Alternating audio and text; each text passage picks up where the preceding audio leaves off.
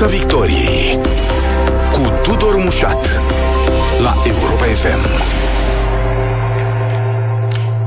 Bun găsit uh, tuturor pe frecvențele radio și pe conturile Europa FM de pe Facebook, YouTube și TikTok. Ne puteți uh, urmări.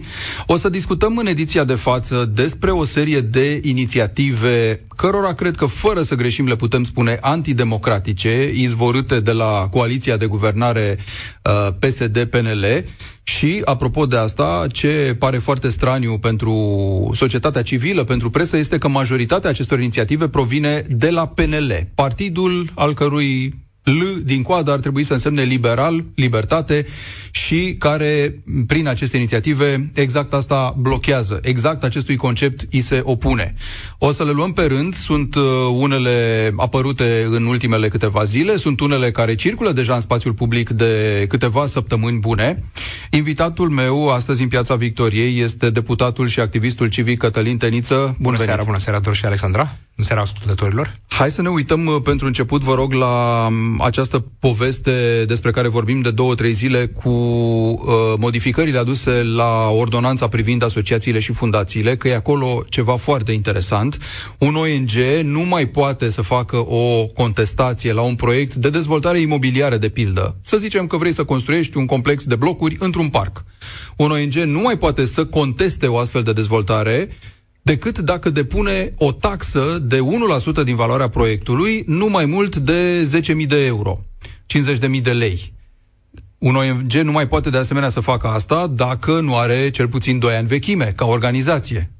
Uh, un ONG, dacă pierde un proces de acest fel, poate plăti la nesfârșit prin uh, averile membrilor uh, celor care uh, acestui ONG ce cu asta? Și am mai uitat, Ce mai uitat două asta? condiții. Mai este așa, chiar dacă ai 2 ani de activitate, trebuie să demonstrezi o atenție de, dedicată la acel domeniu în acei 2 ani. Adică, practic, tu trebuie să spui, domnule, dacă dăm în judecată pe cineva că a construit în parcuri, trebuie să arăți că tot timpul ai fost preocupat de parcuri și ai făcut o grămadă de acțiuni deci pe parcuri. dacă m-am ocupat de albine, de urși exact. polar, nu contează, trebuie mai... să mă ocup numai de parcuri, numai de parcuri ca să am... Trebuie să vii da? și cu, cu o chestie asta. Dacă Iarăși... văd o persoană agresată pe stradă, trebuie să am, nu știu, experiență de polițist ca să sesizez Absolut. alt polițist. Așa Altfel nu merge, nu? Ca simplu cetățean nu și, merge. Și mai este o, o, o chestiune, deci au băgat-o acum ca amendament la final, în momentul în care au dat raportul final înainte de votul în plen la Senat, Senatul fiind prima cameră, deci practic mai avem niște șanse la Camera Deputaților ulterior, au spus așa, de ce să ne luăm doar de partea asta de, de litigație, de, de,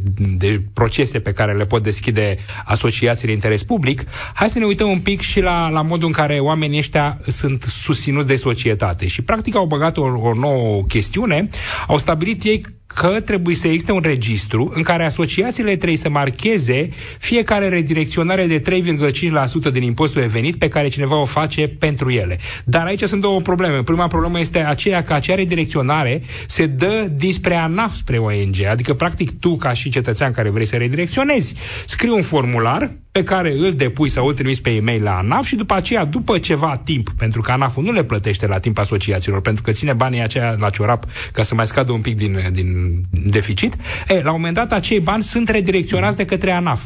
ANAF-ul știe foarte clar fiecare om cât a plătit pentru acea, aso- acea asociație. Asociație nu știu, dar în același timp asociațiile sunt, au, au acum această obligație să raporteze. să raporteze la ANAF. Și adică ce fac? Se duc și întreabă la ANAF Cine mi-a nu, dat mie bani ca să spun înapoi ție cine mi-a dat mie bani, e, asta, tu știind asta, deja. Asta e nebunia, adică, pentru că da. dacă tu întrebi oamenii, să spunem, găsești 99% din oameni care și îi treci în registru, dar să rămân 1% care omit să spună, tu practic ești pasibil apoi de amendă pentru că nu ai raportat bine la ANAF, deși ANAF deja avea datele. Adică este iarăși o, o altă demență. Iarăși mai e o problemă, tot în legea asta, uh, dacă tu ți-ai făcut o asociație ți și ea este dizolvată prin, prin, uh, de, de către judecător, dar dizolvarea se poate face și că ți-ai atins scopul, tu nu mai ai voie să creezi altă asociație timp de 5 ani. Adică, de exemplu, să spunem, nu știu, dacă tu ai făcut asociația Salvați Parcul Cismigiu, le-ai salvat, salvat.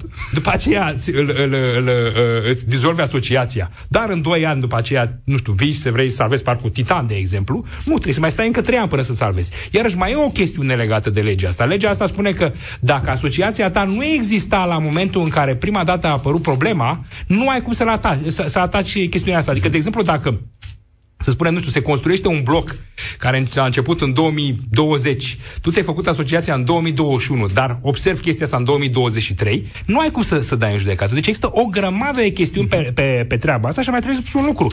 Chestia asta nu este o chestie nouă. Deja a trecut o lege similară, dar mai de nișe, pe zona de, de certificate de urbanism. Deci pe zone certificate de urbanism nu mai poți da judecată ca, ca, și, ca și asociație. Chestia asta a trecut în uh, noiembrie, dacă nu mă știu. Acum vor să o extinde la orice ține de urbanism, ce ține de poluare, ce ține de, de, de autorități publice. Deci, practic, uh, aceste, aceste asociații sunt efectiv decapitate. O să fiecare cetățean o să fie pe cont propriu. Pentru că, iarăși, ce spuneai tu doar mai devreme, cea mai mare problemă e următoarea. Că tu garantezi cu tot patrimoniul tău. Adică eu, Cătălin Teniță, dacă îmi fac o asociație salvați porumbei sau salvați de, habar n-am, poluare, dar pierd procesul cu poluatorul în, în instanță, apoi domnul poluator se poate întoarce împotriva mea și poate să-mi ia casa, mașina, uh, banii din cont toat, și, și veniturile viitoare până când ajunge la să-și îndestuleze Care e rațiunea acestor chestii? Rațiunea declarată este că se făceau prea multe contestații cu rea credință. Și aici cred că lumea se va gândi la tot felul de firme, nu neapărat ONG-uri, care blocau uh, licitații pentru construcția de autostrăzi sau drumuri și aveam mereu întârzieri foarte mari din cauza celor care contestau abuziv, cumva așa din, uh, din ciudă să zicem, și până la urmă pierdeau, dar noi rămâneam cu timpul scurs și cu proiectele nefăcute. În cazul ăsta s-a invocat același lucru, contestațiile cu rea credință, abuzul de contestare a unor proiecte și acum stau eu și mă întreb din statisticile noastre câte astfel de proiecte au fost constatate, s-a constatat că au fost uh, contestații făcute așa de naibii, cum se zice, de, cu, cu rea credință? Părerea mea e așa că noi avem în, în drept, și domnul Fenechiu a terminat dreptul, domnul Fenechiu fiind inițiatorul legii, uh, conceptul de abuz de drept. Da, abuzul de drept se sancționează, dar pe de altă parte abuzul de drept este o excepție.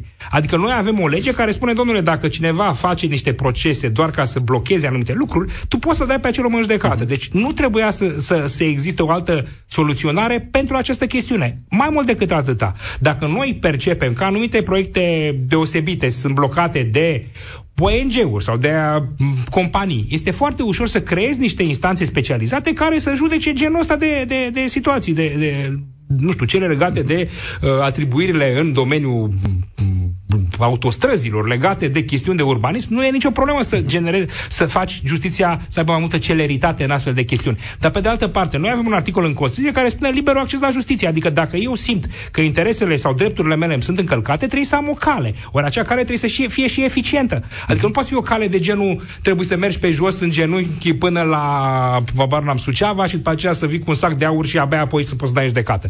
Uh, deci cam asta face domnul, domnul Fenechiu și domnul de la PNL și PSD. Practic creează niște bariere de intrare atât de mari încât nimeni nu va mai putea să apere interesul public prin această lege. Eu, ca jurnalist, uh, nu prea cred în coincidențe sau încerc să verific tot ceea ce pare coincidență și de data asta, apropo de București, contestații și așa mai departe, îmi rezultă că sunt foarte multe atacuri îndreptate împotriva primarului general mai mult decât primărie, chiar a primarului general, pentru că a fost povestea asta a prefectului care a zis domne, uh, nu putem dezvolta, nu putem construi, uh, ia să vedem ce faceți cu planurile alea de urbanism, am senzația că e ceva ilegal acolo.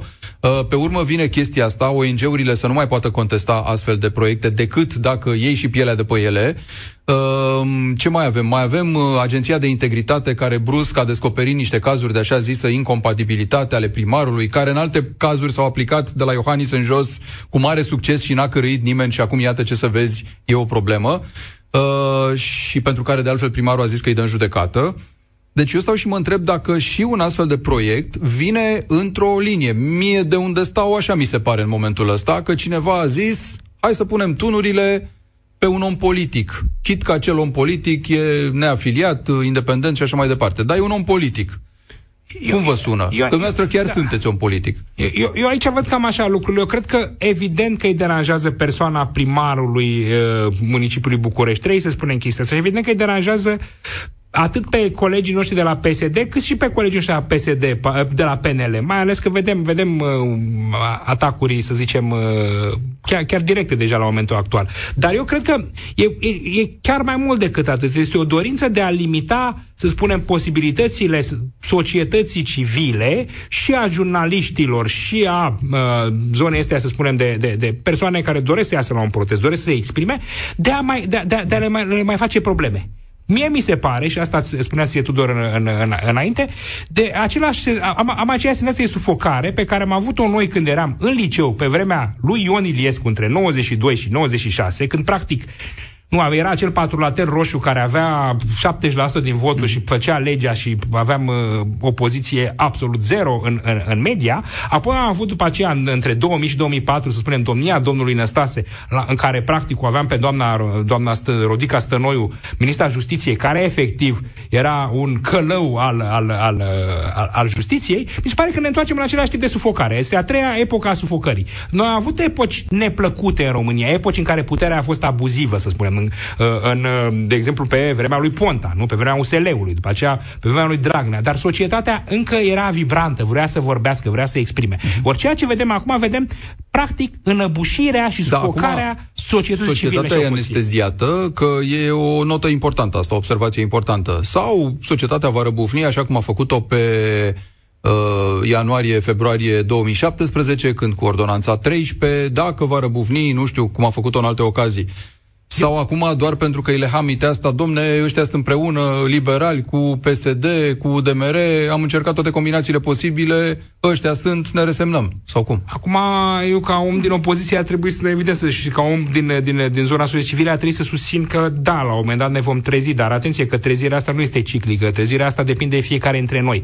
Dacă fiecare spune este prea greu, și nimeni nu mai vrea să, să facă ceva în pofida nu știu, riscurilor și șanselor uh, uh, scăzute, da, lucrurile nu se vor întâmpla. Părerea mea este că societatea, totuși, la momentul actual, va înțelege că e momentul să, să facem ceva, să, să, să, să, să ieșim la acțiune. Cred chestia asta. Poate nu în următoarele 3-4 luni, dar ceea ce fac oamenii ăștia este, cum să zic, o combinație în, în care duc economia în gard și duc societatea, duc partea de, cum să zic eu, de, de, de democrație, de dialog, de, de, de, de, de, de societate vibrantă de societate deschisă, nu? Cum spunea Popper, o, o, o nenorocesc. Și atunci, cumva, oamenii vor înțelege că trebuie să facă ceva.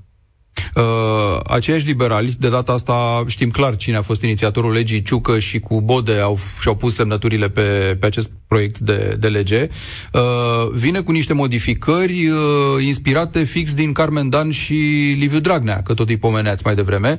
Uh, acelea este cu... un plagiat.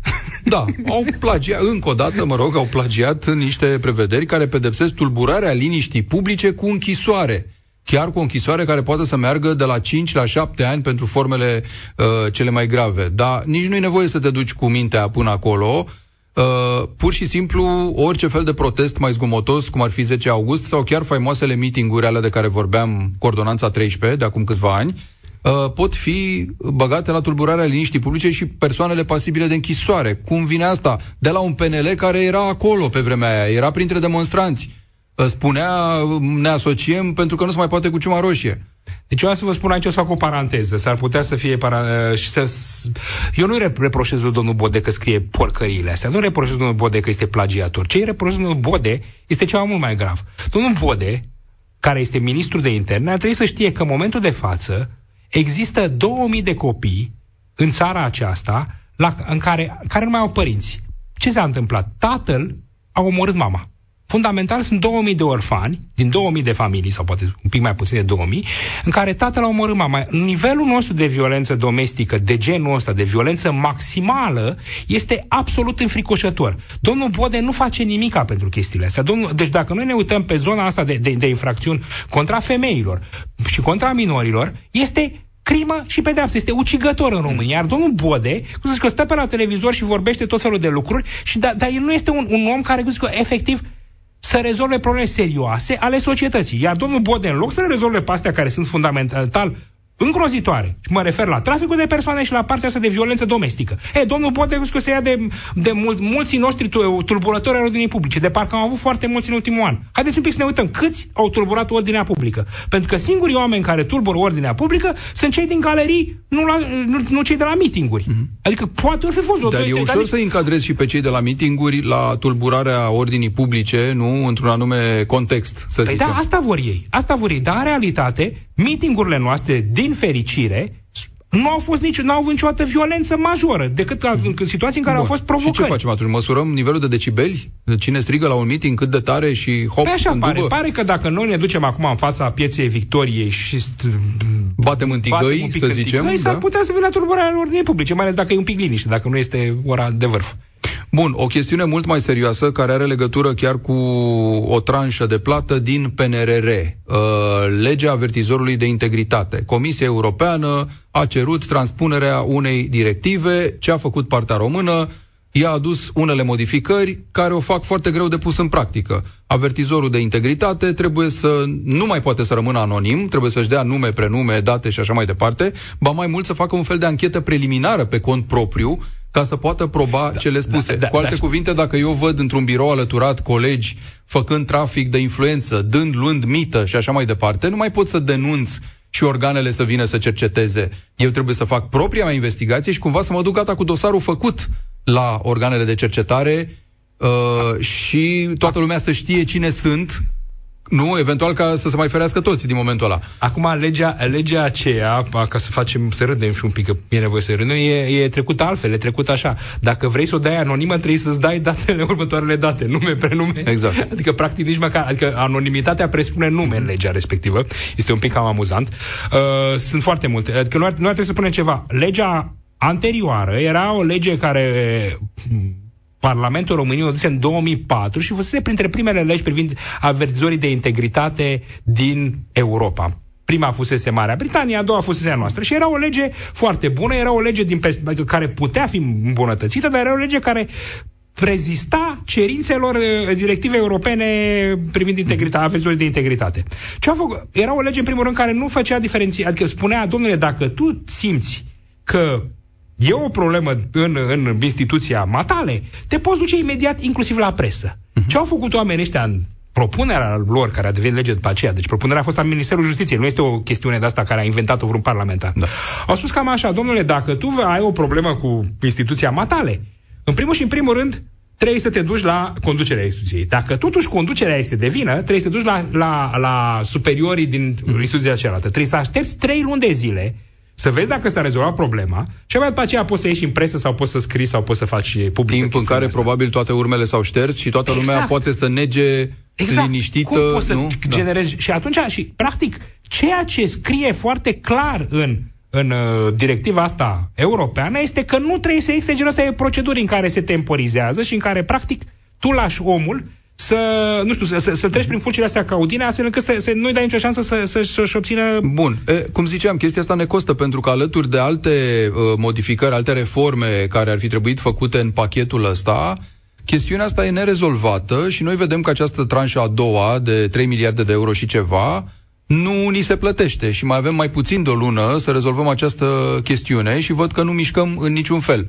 Uh, deci, întrebarea mea pentru noastră, Cătălin Tălință, este, credeți că puterea e chiar dispusă să își apere aceste proiecte, aceste derapaje, riscând tranșe din PNRR? Am să vă, să vă zic două lucruri. Unu, în, prima, în primul rând în Parlament, de fiecare dată când s-a vorbit de legea avertizorului de integritate, în comisie a fost cel puțin o persoană care i-a făcut pe oamenii ăștia delatori, uh, turnători. De fapt, nici măcar cuvântul era turnător, nu era delatori. Deci, practic, Percepția multora din coaliție este că aceste persoane sunt niște turnători și că, de fapt, de ce să le dăm noi drepturi la turnători? Asta este adevărul. A doua chestiune care o făcea, observa și, și colegul meu, uh, Dragoș Pâzdaru, care e președintele Partidului Reper, co-președinte ieri, era următoarea.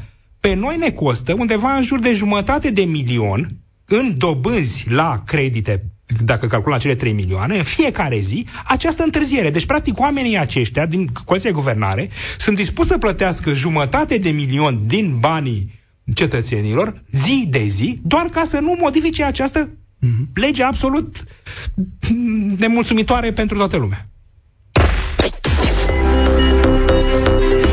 Piața Victoriei cu Tudor Mușat la Europa FM. Vă reamintesc, invitatul acestei ediții este deputatul și activistul civic Cătălin Teniță și apropo de banii din PNRR, ne ducem un pic mai departe, nu are legătură cu propuneri antidemocratice, are legătură cu lipsa de reforme cerute și para discutate în societate, cum e cea a pensiilor speciale. La fel, tranșa 2 e deocamdată blocată din cauza acelor probleme de care am vorbit. Tranșa 3 uh, nici nu intră în discuție în momentul ăsta, pentru că noi nu am făcut această reformă și ni s-a spus foarte clar, proiectul cu care voi ați venit de reforma pensiilor speciale nu e o reformă. Pensiile speciale sunt în continuare la locul lor pentru cea mai mare parte a beneficiarilor și, în orice caz, nu e ceea ce v-ați angajat să faceți. Nu se desfințează ce mai încoace și încolo, nu rezolvă din problemă și mai ales nu uh, eliberează bugetul de aceste cheltuieli că asta era ideea pentru care trebuia făcută reforma, nu? Uh, redresare și reziliență. Cum să fii rezilient, să faci față unor provocări, dacă tu dai banii din buget pe uh, niște pensii ale unor speciali și nu vrei să-ți asumi să rezolvi această problemă? Cu ăștia, cu banii ăștia, ce credeți că ar se va întâmpla? Ar trebui să spunem uh, ascultătorilor cam care sunt, uh, care e dimensiunea de ordinul de mărime pentru pensiile astea. Acum, ordinul de mărime este undeva în jur de 0,8% din PIB. Românii încasând, de statul având un buget, să spunem, de până 30% din PIB. Deci e, e practic undeva în jur de a 25 parte din PIB, din orice plătește o companie sau un cetățean sau o acciză sau o benzină, se duce la o pensie specială, la 25 parte. Această sumă ar trebui să crească pe la 17 parte, să crească cu, cu, cu 50%, deci până la 1,25 dacă nu mă șel, în numărătorii 2-3 ani. Deci, nu practic, spune Banca Națională. Asta, da. Nu spune Banca Națională, e ceva foarte clar. Ceea ce trebuia să facă domnii aceștia și practic au avut chestiunea aceasta în raportul de la Banca Mondială, era să, să facă două lucruri esențiale. Unul, să stabilească de acum încolo un, o, o vârstă de pensionare mult mai aproape de vârsta de pensionare a pensionarilor normali. Adică dacă acum, să spunem, un magistrat se poate pensiona la 45 de ani, 50 de ani în cel mai bun caz, ă, atunci să se poate pensiona spre 60 cel puțin. În paranteză, în alte țări, vorbim chiar de 70 de ani, pentru că sunt, nu sunt niște meserii foarte, cum să zic eu, intensive din punct de vedere al, al efortului fizic. Al doilea lucru era legat de faptul că această pensie trebuie să fie legată de un criteriu de contributivitate. Adică nu contează dacă plătea omul direct, cum plătim noi, să spunem, oamenii care, plăt, care vor fi plăt, pensionarii din, din sistemul național de pensii, sau plătește angajatorul, dar cumva trebuia să se constituie acea obligație. Adică cineva trebuia să plătească lună de lună, ca apoi banii aceia să se întoarcă la, la, la om în momentul în care el se la pensie. Și a treia chestiune era legată, și aici vine cuiul pe pelea, de faptul că trebuie tratat unitar cât mai mult din această situație. Ceea ce am făcut noi că am tratat grefierii, am tratat magistrații, am tratat aviatorii, care sunt foarte puțini, am tratat diplomații, care sunt foarte puțini, uh, da, așa, uh, și, și funcționarii parlamentari și parlamentarii și, uh, și primarii, în principiu. Nu, primarii și parlamentarii nu cred că sunt tratați. Uh, cel puțin primarii nu sunt. Primarii uh, intră pe codul administrativ, exact. dacă nu mă șel. Deci, N-am da. tratat, nu i-am tratat pe ăștia. Deci, noi am tratat cam 20% din situații, pe celelalte, 80%, le-am numit pensii de serviciu și nu le, nu le tratăm în niciun fel. Cele legate de persoanele care lucrează în Ministerul de Interne, adică polițiști și jandarmi, persoanele care lucrează în serviciile secrete și persoanele care lucrează în domeniul militar. Pe acești oameni i-am exclus. Ori noi nu putem să rezolvăm o problemă atât de mare dacă da, de-abia ne atingem de 20% și nici măcar acolo nu ne atinge substanțial. Da, înțeleg că vom invoca, prin diverse voci de europarlamentari, tot aud asta, vom invoca uh, nevoia de a adapta PNRR-ul la noile realități care înseamnă război și așa mai departe. Cu alte cuvinte, vezi, Doamne, dacă îi supărăm pe militari, pe cei din serviciile secrete și le luăm perspectiva acestor pensii, ei o să devină demotivați și noi nu ne permitem asta în contextul ăsta foarte complicat cu războiul lângă noi. Ține teoria asta? Eu acum cred că se pot Atenție, găsi... nu e vorba de cei care sunt deja pensionari, că acolo nu ai ce să mai faci. Se pot găsi da. Tot felul de chestiuni graduale care să mulțumească toate interesele. Evident că nu poți acum să spui toți oamenii care se pensionează până la 1 martie ies la pensie la 45 și după aceea cei de la 2 martie se vor ieși la pensie la 65. Dar poate exista, cum să zic eu, un sunsetting, nu știu cum să găsesc, o, o formulă de asta graduală în care în 2, 3, 4, 5 ani să rezolvăm problema. Adică nu cred că trebuie să... Și doi, cred că foarte mulți oameni înțeleg deja, inclusiv potențial beneficiari, că nu poate să meargă la infinit treaba asta. Adică Trebuie să înțeleagă cu toții... Dar de ce? Că oamenii s-au obișnuit uh, că facem împrumuturi cu dobânzi foarte mari, nu? Dar, dar le facem. Uh, primim tot felul de compensări la facturi, ajutoare, cartele, deci se poate, deci bani există. E greu acum să vii și să spui, știți, nu există bani. Păi cum, până acum cum au existat 30 de ani? Da, țara asta, adică țara asta nu are decât o formulă, adică dacă nu faci o, nu să zic, o, o acțiune foarte clară de limitare a pensiilor speciale, va intra într-o spirală de asta de, de distrugere economică din ce în ce mai, mai, mai adâncă, mai, mai, mai evidentă copiii generației noastre, copiii noștri, vor spune noi nu putem să stăm în țara asta să plătim un infinit de pensii speciale și mai bine mergem peste graniță sau ne facem rezidență digitală în Estonia și asta este descurcați-vă cum vreți. Adică trebuie să se înțeleagă că noi nu putem la infinit să jupuim o anumită categorie productivă, fie că vorbim de generația viitoare, fie că vorbim de antreprenori, fie că vorbim de microantreprenori, cum a făcut acum cu OG16, cu drepturile de autor, cu tot felul de, de, de, de, de categorii care poate nu au, nu sunt de vocale, nu au atât de mulți reprezentanți în Parlament, noi nu putem să-i jupuim zi de zi și ei să nu facă nimic. Și avem o dovadă foarte clară că nu se întâmplă chestia asta. Se numește 5 milioane de oameni care au plecat în ultimii 10 ani. În fiecare an, deci pe, pe parcursul mandatului domnului Iohannis, nu, aproape 10 ani în, în curând, ori 200 de mii de oameni în fiecare an, 2 milioane de oameni plecat din țara asta. Oamenii ăștia pleacă, votează efectiv cu pașaportul. Cătălin Tăniță, ne întoarcem la acele inițiative de care vorbeam, uh, repet, foarte stranii, cu cât mai mult cu cât vine dinspre PNL, un partid care ar trebui să încurajeze, nu să apere libertățile, să le încurajeze, nu să le pună pumnul în gură protestatarilor sau ONG-urilor uh, sau uh, celor care, știu eu, vor să raporteze probleme de corupție la locul de muncă și așa mai departe. Uh, o altă propunere vizează exceptarea anumitor categorii de funcționari publici, de demnitari, de la depunerea declarațiilor de avere. Da, au stabilit, uh, e o propunere, doar sper că o vor retrage, uh, ca persoanele care fac parte din instituțiile de forță, instituțiile legate de ministerele de interne și de servicii, să nu mai depună nicio declarație. Dar ceea ce este absolut cum să zic eu... Motivul fiind care? Sau care e logica, motiv, de fapt? Motivul, pe, nu, pe, motiv, ei se pot îmbogăți nu, ei, sau ei nu trebuie să știm cine deci sunt? Toate sau? sunt legate de o formulă în care se creează, să spunem, privilegii, rente extractive pentru acele persoane din, să spunem, zona polițienească a statului zona, să spunem, militară, zona, mm. zona de, de securitate. Se folo- întotdeauna orice conflict este folosit nu de cei care sunt la putere pentru a-și crea niște privilegii. Acum nu folosim acest conflict de la granița noastră ca să generăm niște privilegii pentru, să spunem, zona militaroasă a statului. Dar trebuie să înțeleagă o chestie, că asta până la urmă nu, nu ne face un stat mai puternic, nu ne face un aliat mai de încredere al, al, al, al aliaților noștri transatlantici și europeni. Ne face mai degrabă o țară cu foarte mare risc, pentru că, uitați-vă, există o contrapondere nu, ca de, din partea, să spunem, opoziției naționalist-rusofile, nu, hmm. Partidul Aur, care va folosi chestiile de genul ăsta pentru a șubrezi, să spunem, adeziunea cetățenilor la valorile democratice. Pentru că voi vor spune, domnule, dacă voi care vă pretindeți mari democrați, apărători ai libertăților, vă dați pensii speciale, vă dați vă excepții de la regimul transparenței, ne chinuiți în toate felurile în privința ONG-urilor și a poziției de apărat mm. drepturile, vă măriți voi salariile, pe noi nouă ne măriți impozitele. Atunci, de ce noi să credem în valori democratice când valorile democratice nu ne fac să trăim mai bine? Mm-hmm. Ori ceea ce ar trebui să înțeleagă cetățenii este că nu valorile democratice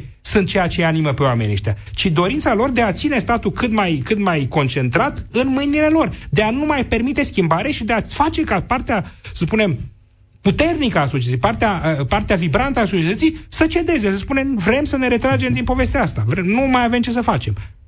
A mai fost o propunere care a fost retrasă foarte recent, am văzut, uh, tot de același domn uh, senator PNL FNQ, care văd că a fost foarte productiv o recoltă impresionantă de astfel de proiecte antidemocratice, prin care uh, datele uh, electronice ale barourilor să fie gestionate de SRI și STS, la presiunea barourilor de avocați, care, cărora li s-a ridicat părul măciucă auzind așa ceva, s-a renunțat la propunere. Urma ca ei să controleze, practic, să gestioneze toate datele din procese.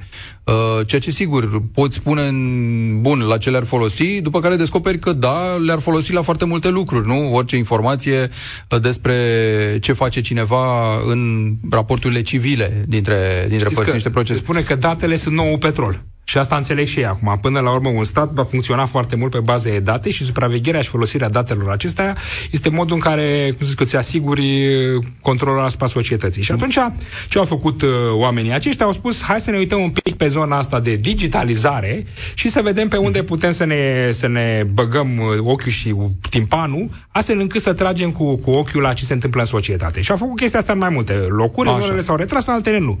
Bun. Au legea asta în care pe Uniunea Barourilor au spus platforma voastră trebuie să stea musai pe serverele noastre să fie securizate de noi. Dar ar trebui să observe că există procese în care SRI este organ de urmărire penală, adică practic tu, tu lași pe mâna celelalte părți apărarea uh-huh. celui care poate să, nu știu, să ajungă într-un adică astfel de proces. Ei pot afla la o adică tot felul de date din apărare exact. pe care n-ar trebui să le știe exact. pentru că ei exact. sunt partea da, Una adversă. Doi, da. plus că secretul apărării, nu dreptul la apărare în proces, uh-huh. este o chestie de nivel constituțional. Tu nu poți să spui lăsăm pe mâna, Bun. pe mâna unor autorități. Nici nu mai, bun, nu mai vorbim despre Apoi? asta, deși rămânem cu ideea că i-a trecut cuiva prin cap să facă chestia asta. Și te întrebi de ce, că totuși nu cred că putem să-i suspectăm de lipsă de inteligență neapărat pe acești inițiatori. Dar hai să zicem că asta a picat, pentru că era prea flagrantă, era prea i-a indignat la culme pe, pe avocați, în primul rând, și în 24 de ore de când au aflat, probabil că au pus atâta presiune încât s-a terminat cu chestia asta. Dar există alte forme de control al datelor noastre din cloud, nu? Care iarăși sunt în dubiu de ce ar trebui gestionate de, de da, instituții de forță. Mai avem pe, pe aceasta legată de accesul la datele personale. Deci, practic, cloud-ul ăsta va însemna că să spunem, aplicațiile majore ale statului vor fi găzduite în același loc și toate autoritățile vor putea să vadă datele fiecărui cetățean. Ori, în din cauza asta, tu trebuie să ai un sistem de asigurare a dreptului la, la datele proprii cât mai bun. Ce am făcut eu este că am cerut ca acest sistem să fie pe modelul vestic. Ce cum au și danezii sau italienii sau, sau francezii sau uh, estonieni, sunt mai multe țări pe care le-am consultat ca modele. Uh, ce înseamnă chestiunea asta? Tu să vezi în tot timpul să vezi în mod continuu cine ți-a intrat pe datele tale. Să ai o aplicație pe web, pe calculator sau pe telefon, în care îți practic să spui, uite, a intrat uh, autoritatea X, autoritatea Y în data de X și a văzut chestiunea aceasta. La început ei s-au opus. Mi-au arătat chiar că există o variantă, să spunem, uh, de tipul dosar cu șină în, uh, în, uh, în hotărârea de aplicare. Până la urmă au cedat și au, au fost de acord să punem acolo acel amendament care spunea că cetățenii își pot consulta accesul la datele proprii de către autorități în mod continuu și gratuit. Adică în, sens, în sensul să se facă acea aplicație, asta să mai continuu. Am cedat eu partea de, de, de în timp real. Din păcate, după ce am avut unanimitate săptămâna trecută pe chestiunea asta și chiar am fost mulțumit, am, uite, am făcut și eu ceva bun pentru drepturile cetățenilor din opoziție, se pare că astăzi, la cererea, să spunem, uh, ministerului, s-a revenit la forma inițială a proiectului și astfel că chestiunea aceasta, amendamentul ăsta a dispărut. Deci acum, nu vom mai ști cine scotocește da, în timp real în datele ce, noastre. Ce avem în ordonanță da. care va deveni lege în curând nu. este datele se colectează foarte bine, dar nu știm cum o să le arătăm cine publicului. E, asta e problema pentru că în aceeași emisiune săptămâna trecută uh, ministrul digitalizării Sebastian Burduja îi spunea colegii mele Ioana Ene Dogioiu că noi vom ști vom fi alertați printr-un e-mail, prin orice alt tip de alertă, când o instituție a statului caută ceva în datele noastre din cloud. În datele publice, mă rog, de identitate, de tranzacții, de ce are statul nevoie. Ca să știm, să știm și noi că ne interoghează baza de date o instituție. Eu... Și aici mă întreb dacă nu cumva una vindem în emisiuni și alta se întâmplă de fapt, iată, la firul ierbii. Eu sunt în stare să fac pariu cu, cu Sebastian Burduja pe 10 cărți că nu vom ști. Adică sunt dispus să fac pariu pe 50 de cărți dacă dorește Sebastian Burduja. Deci rămâne pe... doar o intenție. Bun, uh, spuneți-mi, vă rog, dacă lucrurile stau atât de trist cu regresul de care vorbeați și cu faptul că toate lucrurile astea sunt ca să fie statul concentrat cât mai mult în mâinile unora, fie ei politicieni, fie alte, eu știu, grupări care scot în față politicienii la așa ceva, uh, Uh, ce ne rămâne de făcut? Cum putem să contracarăm chestiile astea? Că în Parlament monstruoasa coaliție are deja Peste 70% majoritate, bine mersi. Vorbeam cu, cu un prieten uh, din zona asta de jurnalism independent și, și ne uitam uh, vineri la cam care sunt care e dimensiunea numărului de jurnaliști de ONG care mai există în piață. Și ne ieșeau cam maxim 200 de jurnaliști de ONG la un loc și o sumă de maxim 4, 5, 6 milioane de euro care îi susțin pe oamenii aceștia și, evident, și partea tehnică din spate și toate chestiunile de genul ăsta.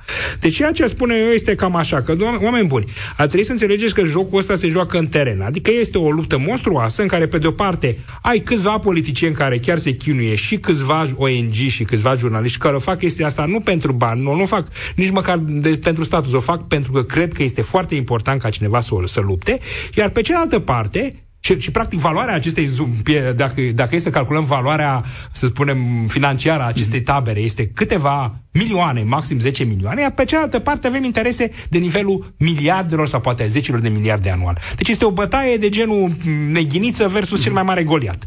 Și atunci ceea ce vă spun este, oameni buni, dacă vreți să câștigați, în primul și în primul rând, susțineți un pic cât din ce puteți voi ONG-urile și jurnalismul independent. Faceți chestiunea asta. Doi, dacă vedeți niște politicieni care chiar merită, ajutați-i cu tot ce puteți voi. Poate cu un share, poate cu o idee în a scrie o lege, poate cu o, o propunere de, de îmbunătățire a unei chestiuni, poate cu mers la un consiliu, consiliu local, pentru că, atenție, este foarte rușinos, oamenii nu mai merg la consilii locale, nu mai cred că putem, noi putem să ne modificăm inclusiv, sau măcar viața comunității noastre. Oamenii nu mai merg acolo. Acolo sunt maxim 2-3 oameni de, de, în tot timpul. În loc să fie 10 care îți să se implice în viața unei comunități, precum Bucureștiul, care este mai mare decât 5 țări din Europeană. Deci, da chiar ar trebui să implicați-vă mai mult. Vă rog, faceți chestia asta pentru voi și pentru copiii voștri. Iar dumneavoastră în Parlament, mă rog, ar trebui să semnalați toate lucrurile astea. Noi o vom face în continuare pe măsură ce ne vor uh, trece pe sub nas astfel de, de proiecte. Cătălin Teniță, mulțumesc, mulțumesc foarte, foarte mult. mult. Ne revedem în uh, curând, săptămâna viitoare, marți, la Piața Victoriei. Pe curând. Piața Victoriei cu Tudor Mușat la Europa FM.